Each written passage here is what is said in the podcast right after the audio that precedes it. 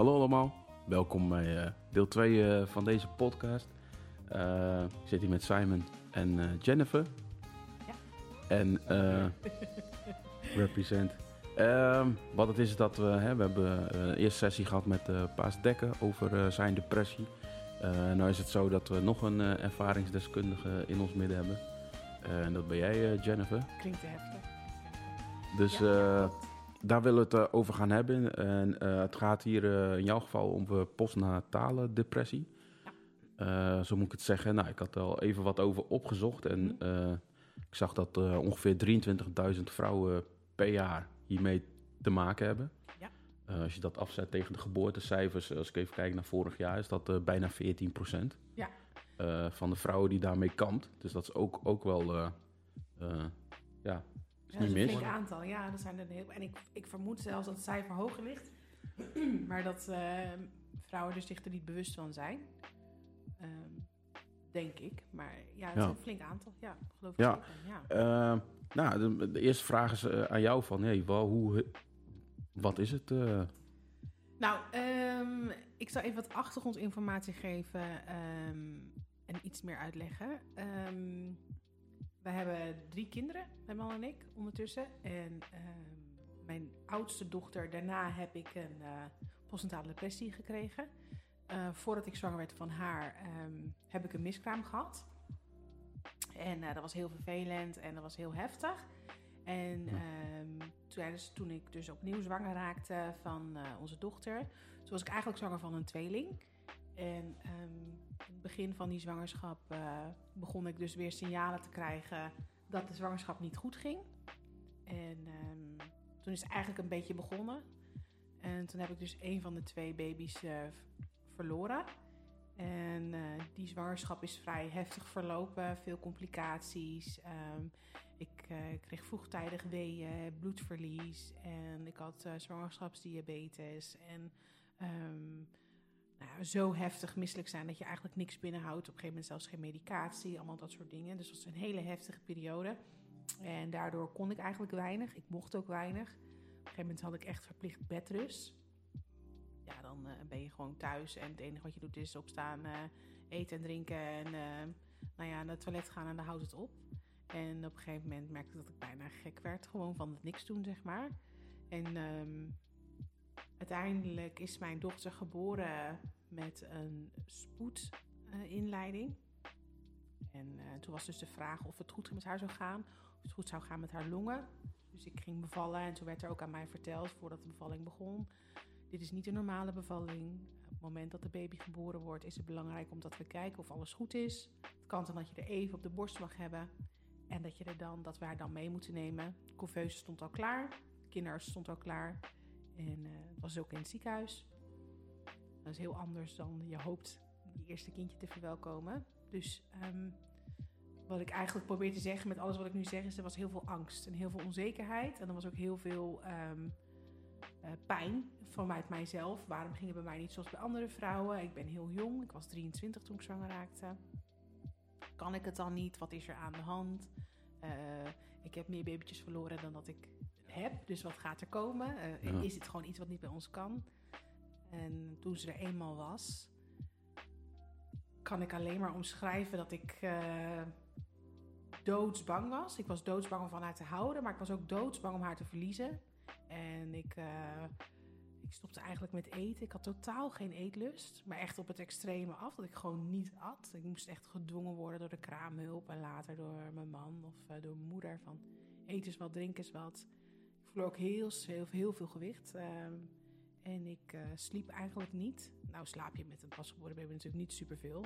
Want, eh, vooral eh, Ja. als je borstvoeding geeft, dan ben jij alles, zeg maar. Maar ik sliep gewoon niet en ik had heel extreme dromen, heel extreme angst om haar te verliezen en ook om haar te binden. En het lukte me gewoon niet om uit bed te komen. Dus ik, ik was natuurlijk zelf haar eh, voedingsbron. En eh, dan had ik wat luiers en dan uh, billendoekjes. En dan eh, was ik gewoon de hele dag met haar in ons bed. En dan als Justin weer thuis kwam, eh, dan kwam ik in actie. En dan, eh, dan deed ik alsof het wel goed ging. En dat, zo heb ik echt weken eh, gespendeerd. Hm. En dat was echt Heel heftig. En ehm, Als ik het, als ik het goed hoor, want mhm, nu leg je uit eh, wat het was. wat het Ja. was voor jou. En eh, ik ben helemaal niet bekend met eh, deze vorm van depressie. Ehm, wat me opvalt, of aan het begin van je verhaal zei je, zei je angst, zelfs voor Ja. de geboorte. Ja, Dus je, waar was je bang voor, voor de gezondheid van je kinderen? ja. Waar kwam dat vandaan? Nou, ehm, als je, nou, eigenlijk ander onderwerp, maar ja, in mijn verhaal ook een onderdeel ervan. Als je miskraam krijgt, dan heb je het gevoel. Ik was er, laat ik het zo zeggen, ik was er niet op de hoogte van dat heel veel vrouwen miskramen hebben. Dat, dat, dus ik had het gevoel van mijn moeder heeft dat nooit gehad, mijn schoonmoeder heeft dat nooit gehad. Wat is er mis met mij? En ehm, dan begin je zeg maar een eh, periode die in heel veel ehm, eh, gezinnen zeg maar heel mooi is. En eigenlijk gewoon vol verwachting is en blijdschap is. Op een, op een moment van verlies. Ik ervaarde na die miskraam van ik ben moeder. Maar ik heb mijn kindje nooit vast mogen houden. Of no- nooit mogen. Dus ik, ik, ik ben zeg maar moeder zonder te mogen ervaren. En als je daarmee begint, dan het enige wat door je hoofd gaat is: dit gaat opnieuw gebeuren. Dat wil ik niet. Nou, daar moest ik me heel erg tegen verzetten. Maar ja, toen ik die klachten weer kreeg. En toen ik dus ook een van de tweeling verloor. ehm, ja, ik zat, gewoon, ik, ik zat gewoon heel erg vast in, in die angst. Van stel je voor dat. Eh, stel je voor dat, dat, eh, dat, ze, dat ze het niet gaat halen. Wat gebeurt er dan? Krijgen we nooit meer kinderen? Het was heel extreem. Het ook heel hormonaal hoor. Maar het was heel Ja. extreem. Ja, Aanloop. De aanloop Ja. naar de geboorte was al... eh, Ja, kijk, het ja, en, en al- als je zeg maar, ik weet zeker dat er mensen zijn die mij in die periode kenden, die dit niet ehm, van mij wisten hoor. Dit was echt iets wat puur in mijn hoofd afspeelde. En dit was heel erg verborgen. En het was ook een soort schaamte. Dat ik het gevoel had van eh, mijn lijf doet niet wat het behoort te doen.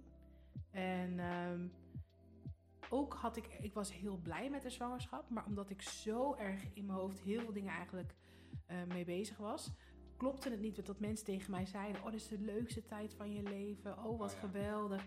En als je zo'n ehm, eh, verschil hebt tussen wat je voelt en wat mensen zeggen dat je moet voelen, dan, dan krijg je een soort van conflict in je hoofd. en na de geboorte dan? Ik denk dat we er allebei wel naar benieuwd, Ja. benieuwd naar zijn. Ja, Ja, Na, hoe, na de eh, geboorte, ehm, je tweeling werd geboren. nee, eh, dit gaat om Abigail. Dit gaat om Abby, Ja. dus het eerste Ja. kind. ja, Oké. ja, dit is- gaat om Abigail. Dus je hebt een, een miskraam gehad als eerst. Ja.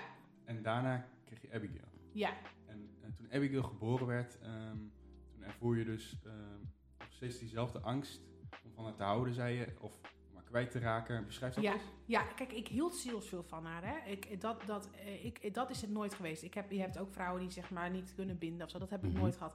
Het was mijn kind en ik was daar ontzettend blij mee. Alleen de angst van, stel je voor dat ik niet genoeg kan doen om dit kleine wezentje in leven te houden. Want blijkbaar heb ik er al twee verloren.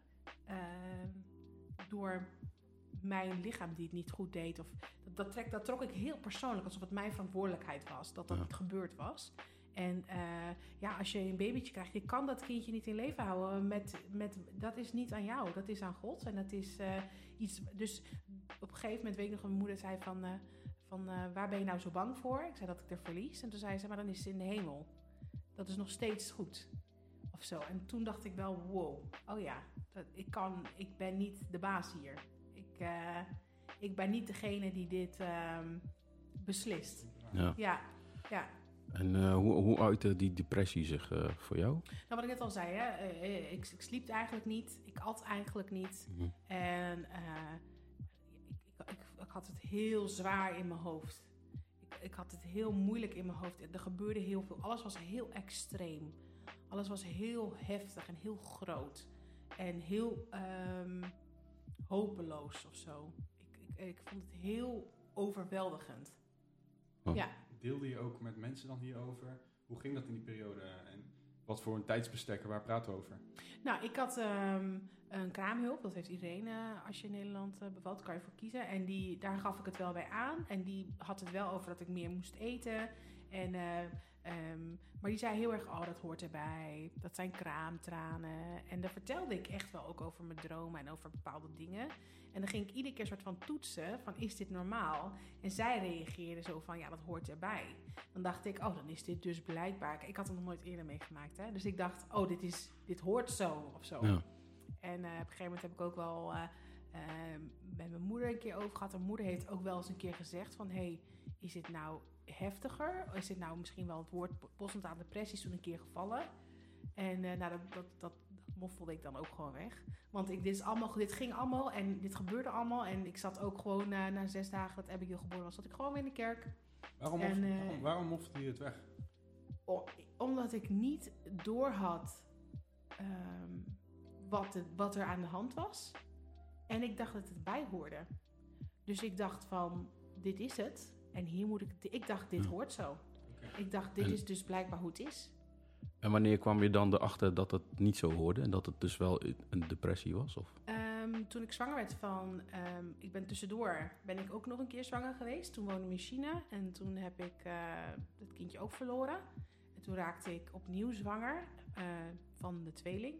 En ehm, eh, toen had ik wel... En met Justin hebben we ook heel veel daarna over gehad. En toen had ik wel gezegd van... Dit gaat niet nog een keer gebeuren. Dus ik ga positief denken. En ik ga... ehm, heel erg bewaken wat ik toelaat in mijn hoofd. Waar ik over na ga denken. Want artsen kunnen heel veel negatieve dingen. eh, die je bang maken voor dingen waarvan je niet eens wist dat het kon. Eh, weet Ja. je wel, dat soort dingen. En daar heb ik dus toen heel bewust eh, voor gekozen. Toen de tweeling werd geboren. Toen zat ik dus te wachten op die donkere wolk. Toen zat ik dus te wachten op, dat, op, op wat ik toen weer voelde. En dat had ik toen niet.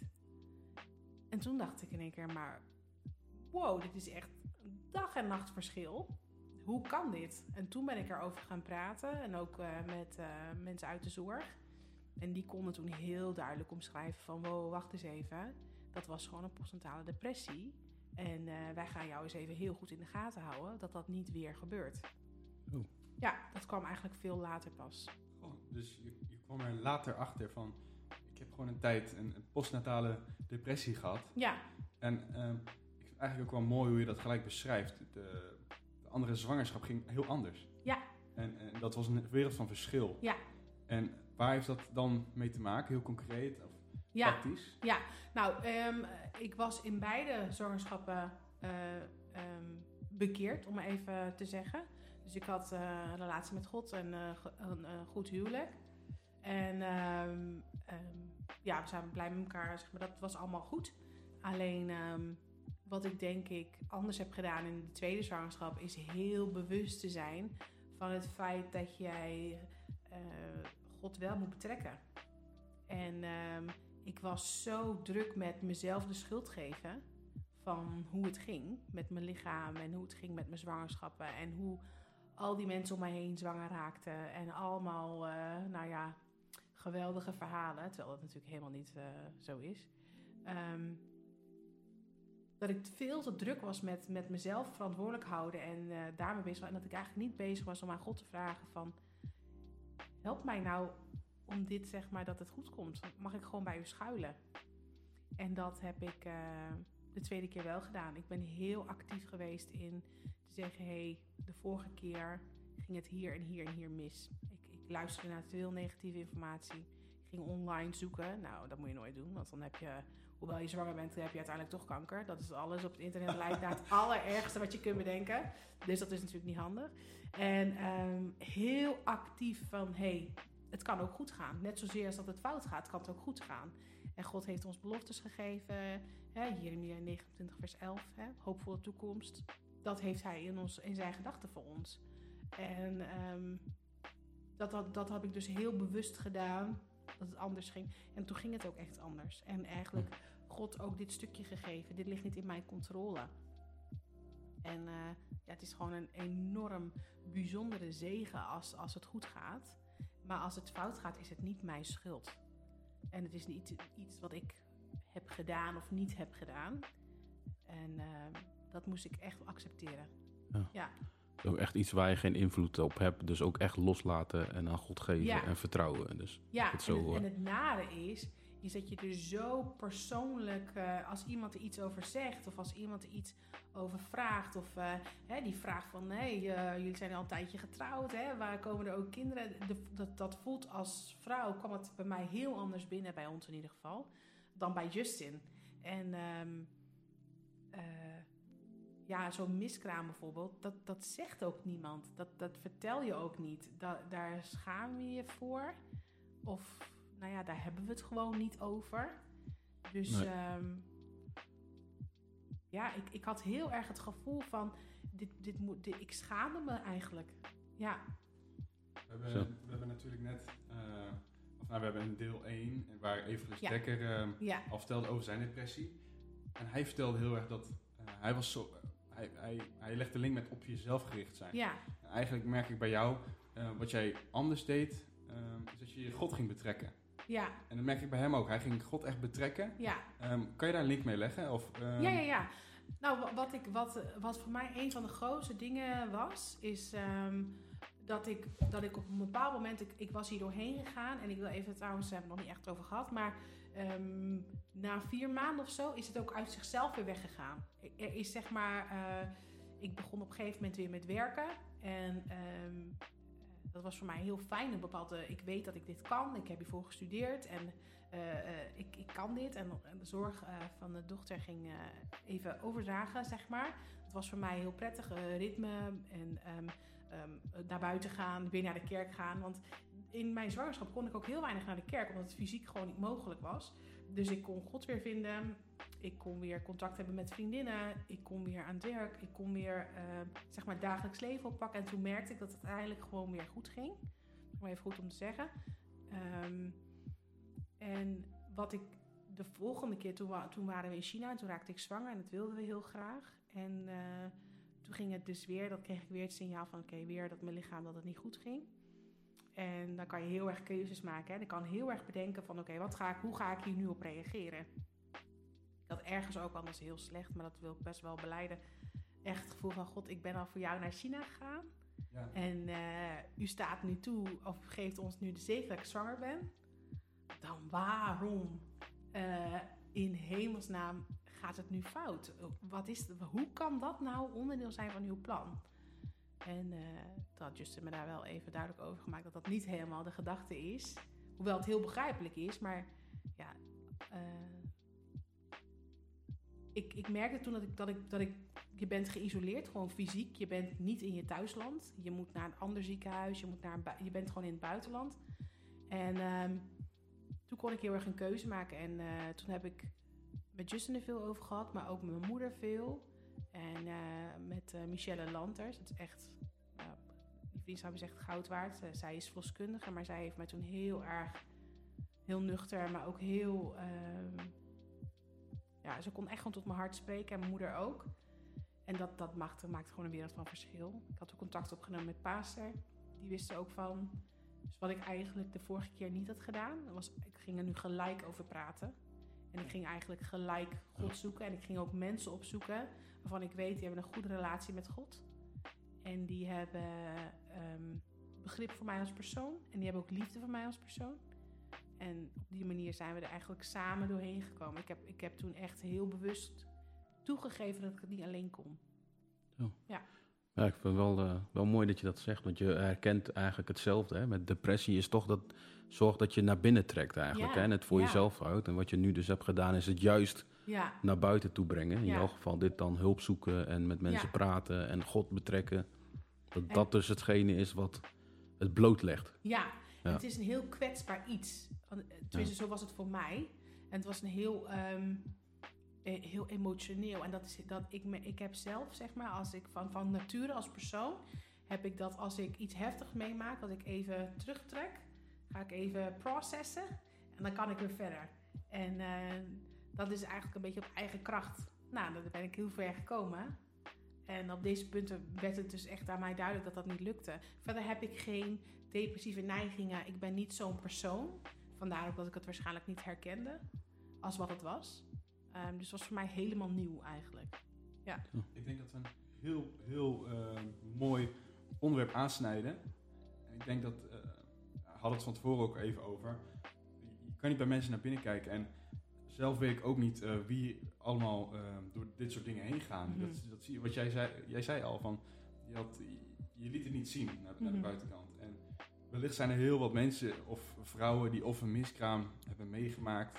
Of ehm, ja, die, die ook z- zulke eh, dingen kennen die jij beschrijft. Ja, Dus wat dat betreft vind ik het heel. ehm, ik, ja, ik, ik kom erachter meer, of ik kom meer te weten over hoe jij ehm, ja, door dingen heen ging. Maar ik denk dat het voor mensen een hele bemoediging kan zijn. Dat, dat zij bijvoorbeeld niet de enige zijn. Of ja. ehm, dat, dat jij dit bijvoorbeeld ook hebt meegemaakt. En ja, ik, ik, ik vind het wel heel mooi. Ja. Nou, en wat ik ook wel denk, en de reden ook dat ik dit ook, ik vind het heel spannend om te doen. Eh, en eh, mijn emoties zitten ook vrij hoog. Maar ehm, de reden dat ik het ook echt vertel is omdat ik toch ergens, en daar hadden het ook wel over, van ja, depressie en, en, en bekeerd zijn, is dat, is dat niet een tegenstelling? Hoe kan dat nou? Weet je wel, hoe kan dat nou dat dat, dat mij toch overkomt? En ehm, daarin was het voor mij gewoon fysiek niet mogelijk om naar de kerk te gaan. Of de dingen hè, die Paas Dekker ook aanhaalde, die werden mij zeg maar ontnomen. En toen merkte ik dus dat de relatie die ik persoonlijk had met God niet sterk genoeg was voor dit seizoen. Ehm, waardoor het mis, mi- nou ja, misging. In de zin, ik, eh, er is niks misgegaan. Maar waardoor ik een hele zware tijd had. Die ik, die ik als misschien dat sterker was geweest, dat het misschien anders was gegaan. En dat was voor mij wel heel belangrijk om te erkennen van... hé, hey, ik ben zo bezig met eh, eh, band en koffiehuis en, en, en, en alle vaste dingen waar we al heel erg voor inzetten. En dat was ook heel goed. Maar hoe is mijn relatie met God? Dat, dat, dat, hij echt toe, dat ik hem toesta in ieder gebied om eh, mij te leiden. En in eh, het gebied van zwanger zijn, omdat dat bij mij begon met een verlies, trok ik het heel erg naar mezelf toe. Ja. Nou, ik, vind, ja, ik denk dat je nu ook al deels antwoord hebt gegeven op deze vraag. Maar wat, wat zijn er nog dingen die je wil meegeven aan mensen die luisteren of vrouwen die eh, luisteren en dit hebben meegemaakt? Of Nou, misschien er is inzetten? één ding en dat, dat is voor mij, ehm, zeg maar, ik, heb, ik ben dus waarschijnlijk nu twee keer zwanger geweest van een tweeling en daartussendoor ook nog. En ik heb dus meer kinderen in de hemel dan dat ik eh, in mijn armen heb op dit moment. En ehm, ik denk dat voor heel veel vrouwen er gewoon heel veel pijn zit op dit gebied. En ook al heb je kinderen, ook al eh, wil je graag kinderen, of ook al ben je misschien ben je niet getrouwd. En je kijkt dan naar die mooie gezinnetjes en je ziet daar zeg maar een compleet plaatje lopen. eh, Voel je dan bemoedigd met dat dat plaatje er is, maar dat daar misschien ook veel meer van de pijn die jij voelt in zit dan je je misschien kan voorstellen. En dat we het gewoon samen doen. En ook al ben je bekeerd en eh, kan het gewoon zijn dat dit je overkomt. En dat wil niet altijd zeggen dat er ook iets mis is met je relatie met God. Als ik nu terugkijk, denk ik dat van mezelf dat er gewoon wel dingen waren waarin ik moest groeien. Maar ehm, ja, ik ben er ook, het is ook uit zichzelf weer weggegaan. En ik ben er ook zeg maar beter eh, uitgekomen dat mijn relatie met God werd versterkt of met bepaalde relaties met mensen. Dus ehm, ja, dit is gewoon een heel pittig onderwerp. En eh, ik denk gewoon als je God weet hoe je je voelt, maar een heleboel vrouwen in je omgeving ook. En eh, we staan er voor je, we staan voor je klaar. Ja, ik denk dat dat echt is wat het belangrijkste is van als je uitstrekt naar iemand anders hierin. En natuurlijk, je hoeft niet eh, alles aan iedereen te vertellen, maar dat je, dat, je, dat je daar misschien nog versteld van kan staan hoeveel je met elkaar kunt meevoelen. Ja. Nou, ik vind het een hele mooie, Ja, mooie boodschap. Zeker. toch om mee te geven. En eh, ik denk dat het ook goed is voor de mensen als je eh, nu luistert. En eh, ja, dit, dit spreekt je erg aan. Of je hebt daar zelf mee geworsteld. Of zit daar middenin. Of je kent iemand die daarin zit of mee worstelt. Ja, voel je vrij. Ik wil heel graag met je praten of je daarin, eh, ehm, ja, misschien tips of dingen die ik heb geleerd, eh, wil ik je zeker meegeven. Dus dat is, eh sta ik totaal voor open, ja. Ja, super. Heel gaaf. Nou, dan zou ik mensen willen uitnodigen om zeker contact met jou op te nemen. Ehm, ja, we doen dit ook hè, vanuit eh, onze kerk, Evangelie Gemeente De Deur. Eh, mocht jij zelf ook wel of niet eh, christelijk zijn of niet, eh, neem contact met ons op. We hebben ook een website, je kunt onze diensten volgen via www.dedeurzwolle.nl. Ehm, ik zou zeggen, neem zeker contact op en als je Jennifer wil spreken, dan doe dat. Ja, is goed. Ja. Nou, heel erg, heel erg bedankt voor het luisteren. En nou, tot de volgende keer.